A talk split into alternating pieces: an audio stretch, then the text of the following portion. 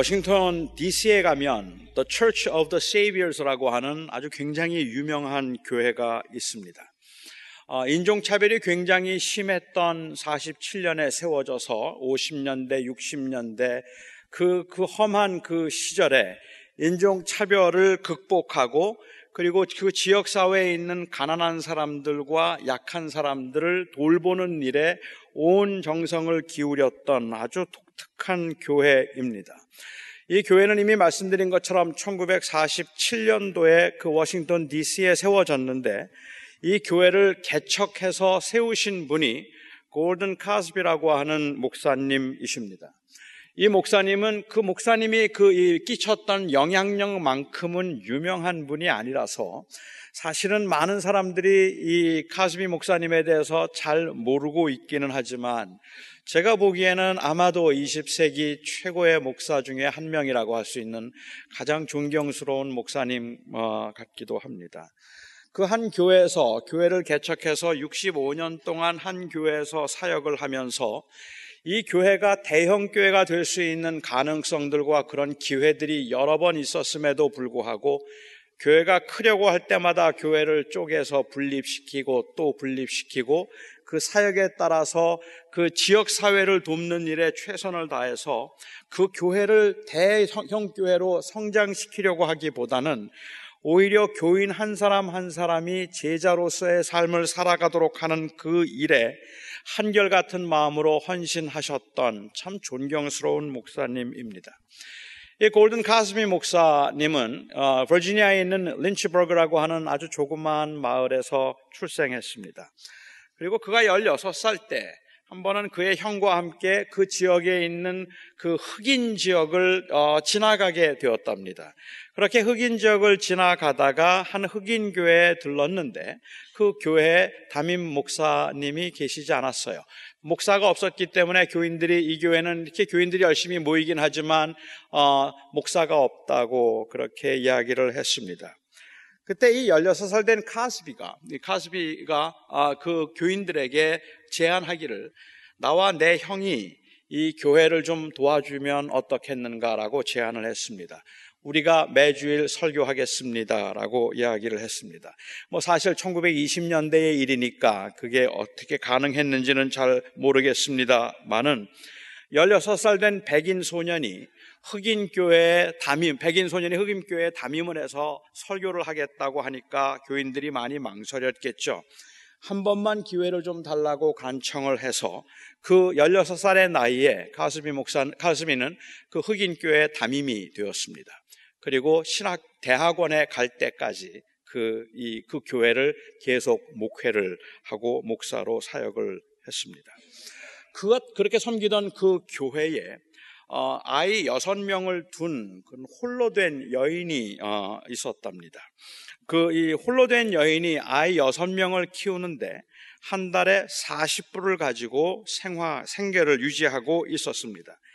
1930년대 이야기니까 40불의 가치가 아마 지금보다는 높았겠지만 일곱 식구가 살기에는 그때에도 턱없이 부족한 돈이었습니다. 그런데 이 여인이 한 달에 4불씩 꼬박꼬박 교회에 헌금을 했습니다.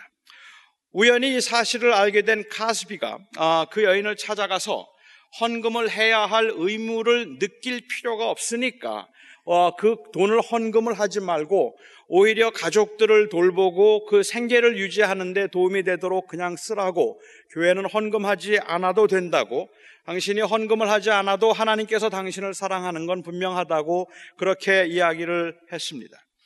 하지만 이 여인은 힘들고 어려운 상황에서도 하나님의 은혜에 감사하고 그리고 하나님을 온전히 의지하며 살겠다는 그 믿음의 결단을 표현하고 붙들고 살고 싶은 마음 때문에 카스비 목사의 제안을 정중하게 거절을 했습니다. 저는 그 힘든 상황에서도 하나님을 전적으로 의지하는 그 믿음을 지키는 일종의 표현 방법으로 헌금을 하려고 했던 그 여인의 믿음이 굉장히 귀하다고 생각합니다. 또한 동시에 그런 여인을 찾아가서 헌금을 하지 않아도 하나님이 당신을 사랑하시고 당신이 하나님 사랑함을 하나님께서 아시니까 헌금하지 않아도 괜찮다고 말했던 그 카스비 목사의 용기도 저는 참 존경스럽습니다. 일부 목사들이 진위 여부를 확인조차 할 수 없는 전설과 같은 이야기들이나 아니면 특별한 경험들을 보편화시켜서 헌금을 투자이고 그리고 축복을 받는 비결인 양 그렇게 그이이 가르쳐서 어렵고 절박한 사람들이 더 열심히 그리고 더 많이 헌금을 하게 만든 이 애석한 현실에서는 이런 용기가 사실은 정말로 그립고 존경스럽습니다. 아주 오래전에 저희들이 부흥회에 참석하면 지금도 그런지는 잘 모르겠습니다만은 오래전에 부흥회에 참석하면 어김없이 들어야 했던 이야기들이 끼니조차 해결할 수 없었지만 죽으면 죽으리라는 심정으로 가진 재산을 전부 다 교회에 헌금했더니 하나님께서 복을 주셨다느니 하는 일마다 안 되고 실패해서 낙심하던 차에 교회 집회에 참석했다가 용기를 얻고 남겨두었던 장사 미천을 모두 다 건축 헌금으로 교회에 드렸더니 하나님께서 귀인을 만나게 하셔서 그 이 죽어가는 사업을 인수하게 하시고 대박이 났다느니 하는 그러한 전설 같은 이야기들을 우리는 그 집회에 참석할 때마다 들었던 기억이 있습니다. 전혀 검증되지 않은 이야기임에도 마치 공식이라도 되는 것처럼 간증을 하면 그 말을 듣고 온전하게 헌금을 하고 많이 헌금을 했던 사람들 중에는 부자들보다는 어렵고 가난한 사람들이 더 많았겠다는 생각을 저는 그때도 했습니다. 저는 그런 간증들이 꾸며낸 이야기라고 생각하지 않습니다. 그것은 꾸며낸 이야기가 아니라 할지라도 그래서 그것이 전혀 근거 없는 이야기를 사기성 있는 그러한 만들어낸 이야기라고 생각하지는 않더라도 한두 사람에게 일어날 수 있는 그 기적과 같은 일들을 보편화시키는 것은 너무 위험하다고 생각합니다. 그렇게 해서 교회는 건물을 올리고 목사는 주의 종이라는 구실로 좋은 대접을 받으면서 아주 잘 살았는지는 모르지만 복을 받았다는 사람들보다는 사실은 실망과 배신감으로 교회를 떠나야 했던 사람들이 더 많고 긴 시간을 아직까지도 가난과 아픔과 싸우면서 여전히 하나님의 축복의 때를 기다리고 있는 사람들이 더 많다는 현실은 정말로 우리의 마음을 아프게 합니다. 여전히 가난하고 여전히 질병과 싸우고 있음에도 불구하고 그 하나님께서 복을 주시고 헌신하고 주의 종을 잘 대접하고 교회 헌금 많이 하면 복을 받을 것이라는 약속을 믿고 그 어려운 중에도 정성껏 헌금을 했는데도 잘 되지 않음이 믿음이 부족해서 그런 것이고 정성이 부족해서 그런 것이라는 핀잔과 오히려 그렇게 복받지 못하는 것에 죄책감을 느끼면서 그러면서 그 교회에서 아직도 하나님의 때를 기다리며 기다리고 있는 그 많은 사람들이 있다는 현실이 사실은 매우 마음 아픈 그러한 현실이라는 말입니다. 헌금을 많이 하고 목사를 잘 대접하면 하나님께서 복을 주시고 그 자녀들을 형통케 하실 것이라는 말이 어려운 사람들에게는 형통과 성공의 노하우 혹은 그 가능성을 말해주는 것 같아서 아무런 소망도 없이 절망 가운데 사는 사람들에게 희망을 주는 좋은 말인 것 같지만 가난하고 힘든 사람들에게 준 막연하고 근거 없는 이 희망으로 교회 지도자들과 그리고 교회들이 혜택을 먹고 잘 먹고 잘 누리고 그리고 여전히 많은 사람들은 그 가난에 허덕이고 있다면 이건 너무 잔인한 일이란 말입니다. 헌금을 많이 하면 부자가 되고 헌금을 하지 않으면 가난하게 가난해진다는 근거 없는 공식은 이해하고 말하자면 그것은 성경에 대한 잘못된 해석에서 비롯된 것이고 조금 더 냉정하게 말하자면 약하고 가난한 자들에 대한 착취입니다. 비록 그렇게 말하는 사람들은 틀림없이 그렇게 말하고 있기 때문에 의도적으로 사람을 속인 것은 아니라 할지라도 우리 눈앞에 보여지는 현실상 그렇다는 말입니다. 희망을 주는 것 같지만 사실은 잔인한 곳, 절박하고 어려운 사람들이 수없이 많이 모여 있지만 사실은 답이 없는 곳에서 답을 찾고 있고 오히려 그렇게 안타깝게 답을 찾고 있는 사람들을 착취하고 이용하려는 사람들이 기승을 부리는 곳. 이런 것들은 누구도 원하지 않는 곳입니다. 예수님 당시에 그런 곳이 있었습니다. 바로 베데스다 연못입니다. 예루살렘 도시의 그 동북 쪽에 양의 문이라고 하는 시입게이트라고 하는 문이 하나 나 있었는데 그 문 근처에 두 개의 연못이 있었습니다. 아주 커다란 연못이 있었고요. 그 중에 하나가 바로 이 베데스다 연못이었습니다. 다른 연못과는 달리 이 베데스다 연못에는 많은 사람들이 몰려 있었습니다. 그들의 대부분은 앞을 보지 못하는 시각장애인이거나 아니면 제대로 걷지 못하는 다리를 저는 사람들, 혈기 마른 사람들, 오늘 본문의 주인공처럼 일어나 걷지도 제대로 운신조차 할 수 없는 그러한 중증 장애인들, 이런 사람들이었습니다. 그렇게 많은 장애인들이 그 베데스다 연못가에 모여 있었던 이유는 전혀 근거 없는 한 전설 때문이었습니다.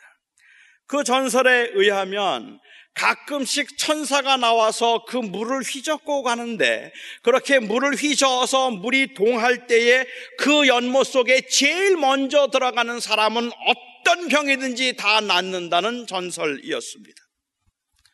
어떤 이유에서였는지는 모르지만은 연못에 물이 가끔씩 동할 때가 있기는 했었나 봅니다. 어쩌면 어느 정도의 치유 효과가 있었는지도 모르겠습니다. 사람들은 그렇게 물이 동하는 것은 천사가 내려와서 그 물을 동하게 하는 것이라고 생각을 했고 하나님께서 우리 인간들을 불쌍히 여기신 하나님이 그 인간들을 그 고난과 질병 가운데서 자유하게 해주기 위해서 가끔씩 자비롭게도 천사들을 보내어서 물을 동하게 하시고 그 물 속에 들어가는 사람들을 고쳐주시는 그 자비의 행위를 하는 곳이 바로 베데스다라고 사람들은 믿고 있었습니다. 그래서 많은 병자들이 병이 나을 수도 있다는 믿음을 가지고 그곳에 모여 있었습니다. 어찌 생각하면 이 장소가 병들고 소망 없이 살아가는 사람들에게 치유의 가능성을 보여줄 수 있는 자비의 장소인 것처럼 보였지만 설령 하나님께서 천사들을 내려 보내서 한 번씩 물을 동하게 하시고 그 물 속에 들어가는 사람들의 병을 고쳐주는 특별한 일이 있었다 할지라도 그것은 자비의 장소가 아니라 사실은 가장 잔인한 장소입니다. 이 잔인함은 물이 동할 때에 그 물 속에 제일 먼저 들어가는 한 사람만 병이 낫는다는 사실에서 더욱 두드러지게 나타납니다. 물이 동할 때까지는 그냥 물이 고요할 때는 같은 각 사람들이 같은 장애를 가지고 있는 동료이고 친구이고 서로의 아픔과 불편을 말하면 눈물을 흘리면서 공감해 줄 수 있는 그러한 그 가까운 사람들이었습니다. 하지만 일단 물이 동했다 하면 그것은 순식간에 아수라장이 되고 맙니다. 함께 점심을 나누어 먹고 형제처럼 친했던 사람들, 그때까지는 조금 불편하다면 도와주기도 하고, 그리고 같이 이 어우러져서 같이 생활을 하기도 하고, 먹을 걸 나눠주기도 하고, 같이 눈물을 흘리며 함께 아파하기도 했던 그 사람들. 아무리 얼마나 친했던 사람이라도 상관이 없습니다. 그들이 그곳에 모여 있는 그 이유 때문에라도 자기가 먼저 물 속에 들어가야 합니다. 물이 동하는 순간 그 친구들은 다 경쟁자가 되고 다 원수가 되기도 합니다. 도대체 누가 어떤 이유로 이런 전설을 만들어내었는지는 모르지만 그곳은 자비를 가장한 가장 치열한 경쟁이 있던 가장 잔인한 곳이었습니다.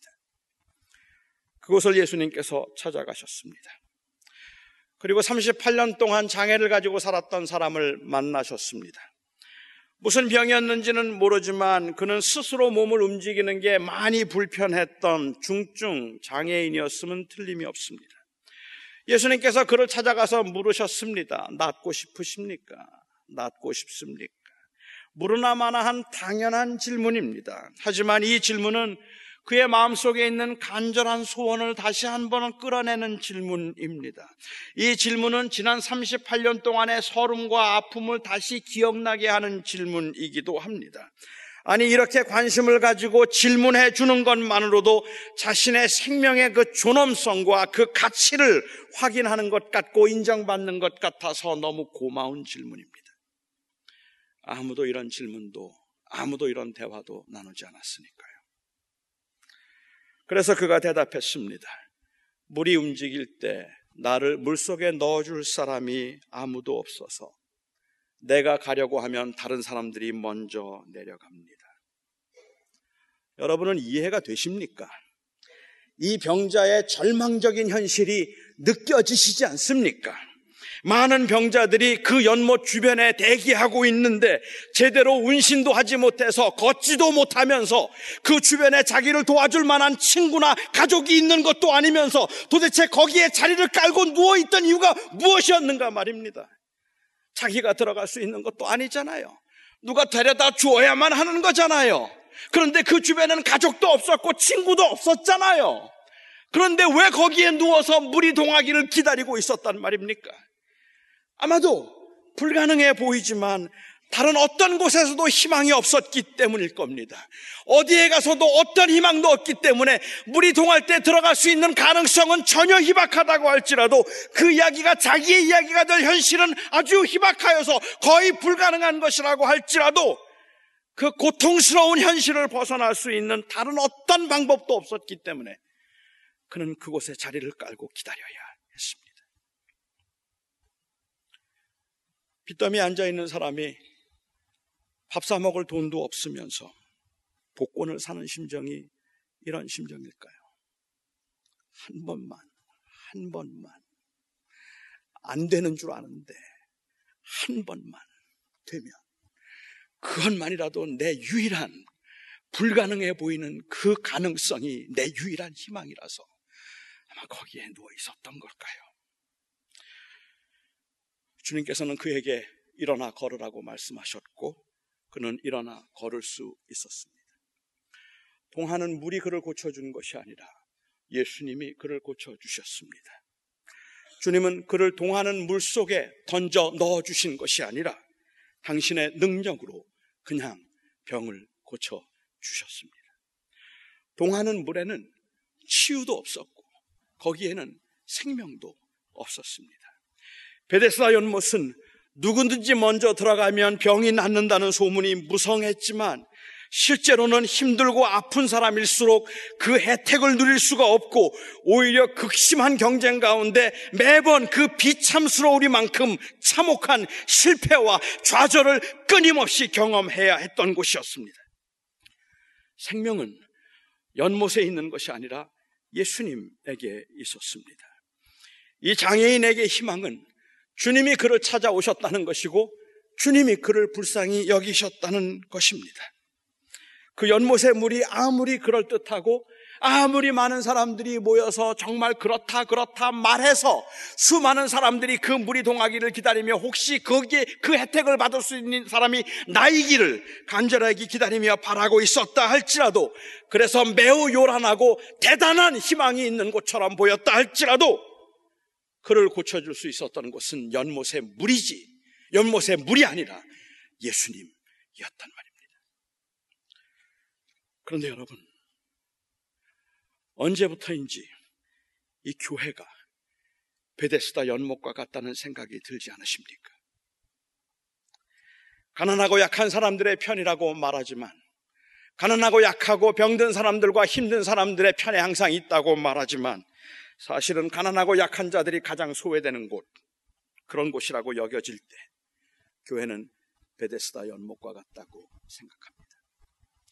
축복과 형통이라는 명목으로 어렵고 힘든 사람들의 헌금과 그리고 헌신을 강요한다 싶을 때 그때 그렇습니다. 돈이 없어서 헌금을 못하면 몸으로라도 떼워서 교인의 의무를 다하거나 그렇지 않으면 교회를 떠나라고 야단을 맞았다는 어느 청년의 이야기를 들을 때 그렇고 아버지의 죽음에 슬퍼하는 유족들을 찾아와서 장례식 때 명예장로 시켜줄 때니 300만 원만 헌금하라는 그 말을 들었다며 분노하는 이야기를 들을 때 그렇고 장애인이나 가난한 사람들이 많은 교회는 분위기가 너무 우중충해서 다니기 싫다고 좀 더 세련되고 그리고 조금 더 지식이 많은 사람들이 모여 있는 그곳으로 가고 싶다고 할 때 교회가 베데스다 연못 같다는 생각이 듭니다. 거기에 고침이 있다는 소문을 듣고 수많은 사람들이 모여든, 모여들었지만 시간이 지날수록 상처만 깊어질 뿐 그 어떤 문제도 해결해 줄 수 없었습니다. 예수님이 계시지 않으면 교회는 베데스다와 같이 되고 맙니다. 얼마나 많은 사람들이 모여 있든지 그냥 베데스다 연못입니다. 그렇게 많이 모인 사람들에게 구원과 생명을 주지 못한 채 수많은 사람들이 모여 있다는 것을 자랑하거나 이 많은 더 많은 사람들을 그냥 모으려고만 하고 있다면 그것은 절실하게 도움을 필요하는 사람들을 그 필요하는 그 약한 사람들을 기만하는 것입니다.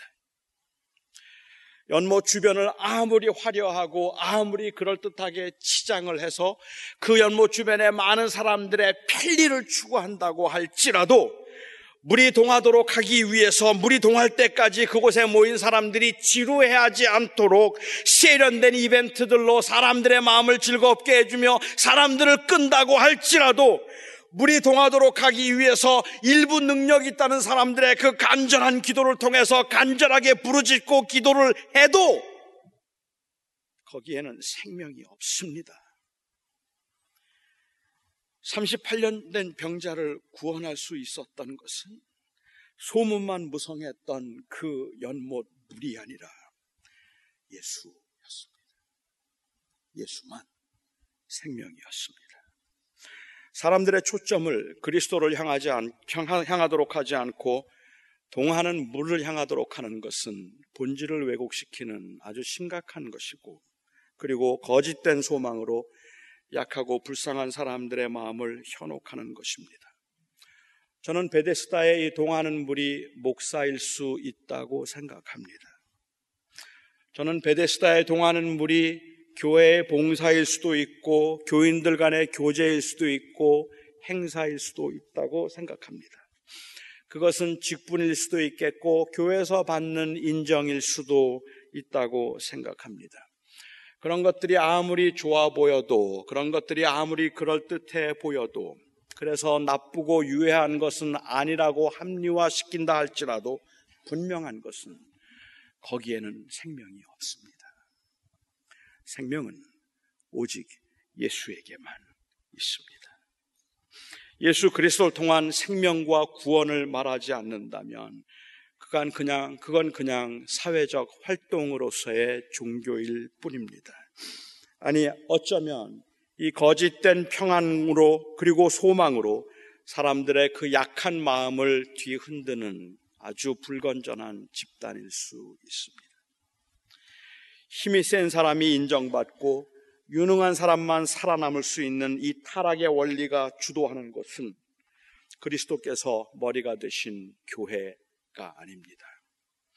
교회는 그 교회가 주관, 주창하고 있는 그 선언하고 있는 말이나 아니면 그 교회의 정체성 때문에라도 교회는 가난한 사람들, 문제 있는 사람들, 상처받은 사람들, 죄인들, 소외된 사람들이 몰려 들어옵니다.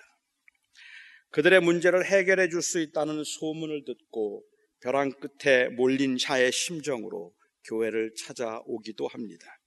가난해서 오고, 아파서 오고, 지치고 힘들어서 오고, 외로워서 옵니다. 그런데 우리는 압니다. 가난을 해결하고, 질병을 해결하고, 신분 문제를 해결하는 것이 당장의 시급한 문제이지만 그것이 인생의 근본적인 문제를 해결해 주는 것이 아님을 우리는 안다는 말입니다. 저는 사람들이 가지고 있는 그 시급한 인생의 문제들을 해결해 주기 위해서 도와주는 건 굉장히 중요하다고 생각합니다. 할 수만 있다면 우리는 그렇게 서로 격려하고 이 세상에서 필요한 것들을 서로 나누며 살아가는 것, 그거는 너무도 귀한 일이라고 생각합니다. 예수님께서 그 병자를 영원한 생명을 주시기 전에 38년 된 그 병자의 병을 고쳐주신 것처럼 할 수 있다면 무엇이든지 돕고 섬기고 싶습니다. 그런데 베데스다 연못은 그런 곳도 아니었습니다. 베데스다 연못은 그런 곳도 아니라서 그 어려운 사람들에게 현실적인 문제를 해결해 주거나 아니면 그 시급한 문제에 대한 도움을 줄 수 있는 장소도 아닌 그냥 그들을 이용하는 장소, 아니면 그들에게 거짓된 희망을 주므로 경쟁만 부추기는 장소였습니다. 그런데 여러분 아십니까? 아십니까? 사람들은 교회가 이 생명을 주지 못한다면 약하고 가난한 자들의 편에서 그들을 배려라도 해 주었으면 싶은데 그 약하고 가난한 사람들을 배려해 주는 곳도 아니라는 사실에 분노하고 있다는 것을 말입니다. 가난한 사람들에게 먹을 것을 주는 것도 아니고 외롭고 지친 사람들에게 쉼과 용납을 주는 것도 아니기 아니면서 문제를 해결해 주겠다고 하나님께서 당신들의 문제를 해결해 주실 것이라는 그 빌미로 봉사를 요구하고 헌금을 강요하고 순종을 강요하는 것처럼 보이기 때문에 세상 사람들이 교회를 향하여 손가락질을 하고 있는 겁니다. 예수 믿으면 부자가 된다는 말은 맞는 말이 아닙니다. 예수 믿으면 부자가 못 되어도 자유와 자존감을 회복할 수 있다는 말이 맞는 말입니다. 예수 믿으면 고난받지 않는다는 말은 맞는 말이 아닙니다. 예수 믿으면 오히려 고난을 자초할 수도 있을 만큼 영광스러운 기업의 상속자가 된다는 말입니다. 제가 이렇게 말하면 어떤 분들은 반론을 제기할지도 모릅니다. 하지만 예수 믿고 부자 될 수도 있잖아요. 예수 믿고 부자 된 사람도 있잖아요. 알아요. 예수 믿고 부자 됐다고 말하는 사람들도 있어요. 저는 예수를 믿어서 부자가 된 것이라는 원인 증명을 어떻게 할 것인지 그건 잘 모르겠지만 설령 그게 그렇다 치더라도 그것은 예수를 우리가 믿음으로 우리가 궁극적으로 추구하고 있는 최고의 가치가 될 수 없음을 우리는 잘 알고 있고 그렇게 부자가 어, 되는 것이 예수를 믿음으로 우리가 얻게 되는 그 생명에 비할 바 되지 않는다는 것을 우리는 너무도 잘 알고 있습니다. 저는 그 말을 하고 싶은 겁니다.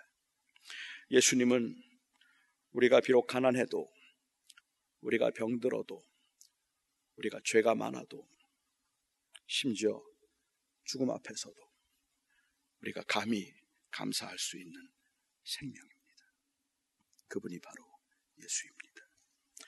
교회가 성공하고 형통하는 비결을 말해주고 그 대가로 하는 장사를 이제 그만 멈추고 오직 예수 그리스도를 인격적으로 만나 그를 주님으로 모시고 살 때에만 생명이 있다는 복음을 말하지 않으면 교회는 예수가 없는 베데스다 연못이 되고 맙니다. 예수님이 베데스다 연못을 찾으셨습니다.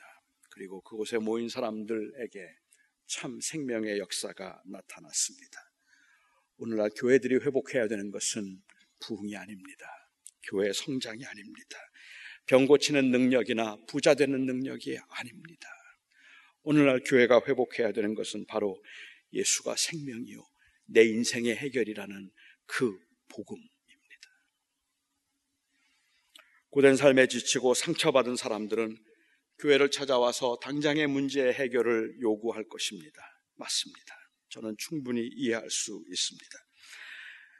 그런데 교회는 그렇게 시급한 문제들과 외로움 때문에, 가난함 때문에, 아픔 때문에, 병 때문에, 그리고 실망과 상처 때문에 교회를 찾아온 사람들을 그 약함과 안타까움을 이용하거나 호도하려고 하지 말고 그리스도의 복음을 소개하고 그리스도의 이름으로 복음을 살아내야 할 것입니다.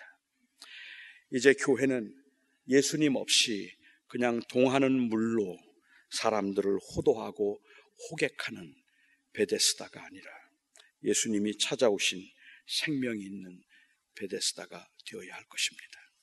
제가 만일 하나님 앞에 정직한 목사라면 제가 만일 하나님 앞에 이 예수가 생명인 것을 경험하고 그것을 진실로 믿는 목사라면 저는 오늘도 여러분들에게 아마도 감히 그렇게 말해야 할 겁니다. 여러분, 헌금하지 않아도 괜찮습니다. 봉사하지 않아도 괜찮습니다. 목사를 대접하지 않아도 괜찮습니다. 그런데 제발 예수님은 만나주세요. 예수님은 아셔야 합니다. 예수만이 생명입니다. 예수님 없으면, 예수님 없으면 부자 돼도 아무것도 아니고 건강하다고 말해도 그것도 아무것도 아닙니다. 예수만 생명입니다.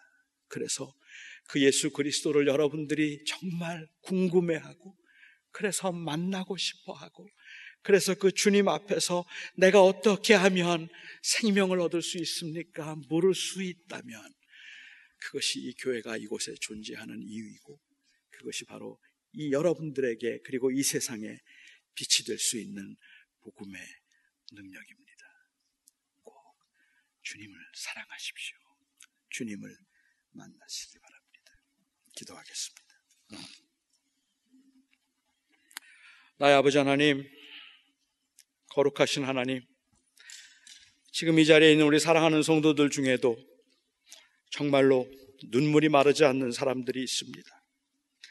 얼마나 그렇게 힘든지, 얼마나, 얼마나 어려운지, 평생에 풀 수 없는 문제를 가슴에 안고, 이제나 저제나 언제쯤 하나님께서 내 소원을 들어주시고 내 원한을 풀어주시려나, 하나님 그 문을 두들기며 그 이 부르짖고 있던 그 많은 그, 그 아픔을 가지고 있는 성도들이 여기에도 많이 있습니다.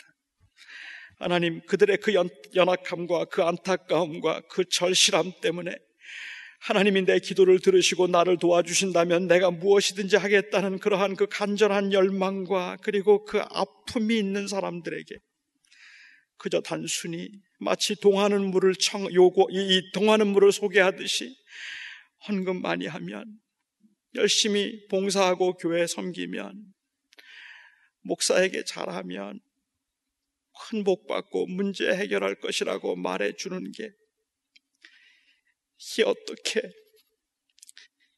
이게 어떻게 문제 해결이 되겠습니까, 주님? 그런데도 주님 저를 비롯하여서 너무 많은 교회 지도자들이 당장의 성공과 눈에 보이는 형통, 그리고 또한 당장 그 볼 수 있는 성과와 실적 때문에 다른 어떤 곳도 아닌 예수에게만 생명이 있다는 이 말조차도 자신있게 할 수가 없습니다.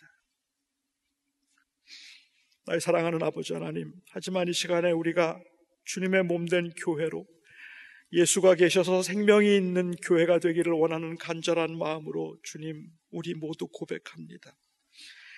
예수님만이 생명이십니다. 주님, 여기에 있는 슬퍼하고 아파하고 외로워하고 힘들어하는 성도들을 주님께서 그 38년 된 병자를 찾아가신 것처럼 찾아가 주시옵소서. 그들을 만나 주시옵소서. 그리고 그들에게 낫고 싶으냐 물어 주시옵소서. 나의 하나님, 그 은혜가 그리고 그 생명의 역사가 이곳에 나타나기를 소원하며 예수님의 이름으로 기도하옵나이다. 아멘.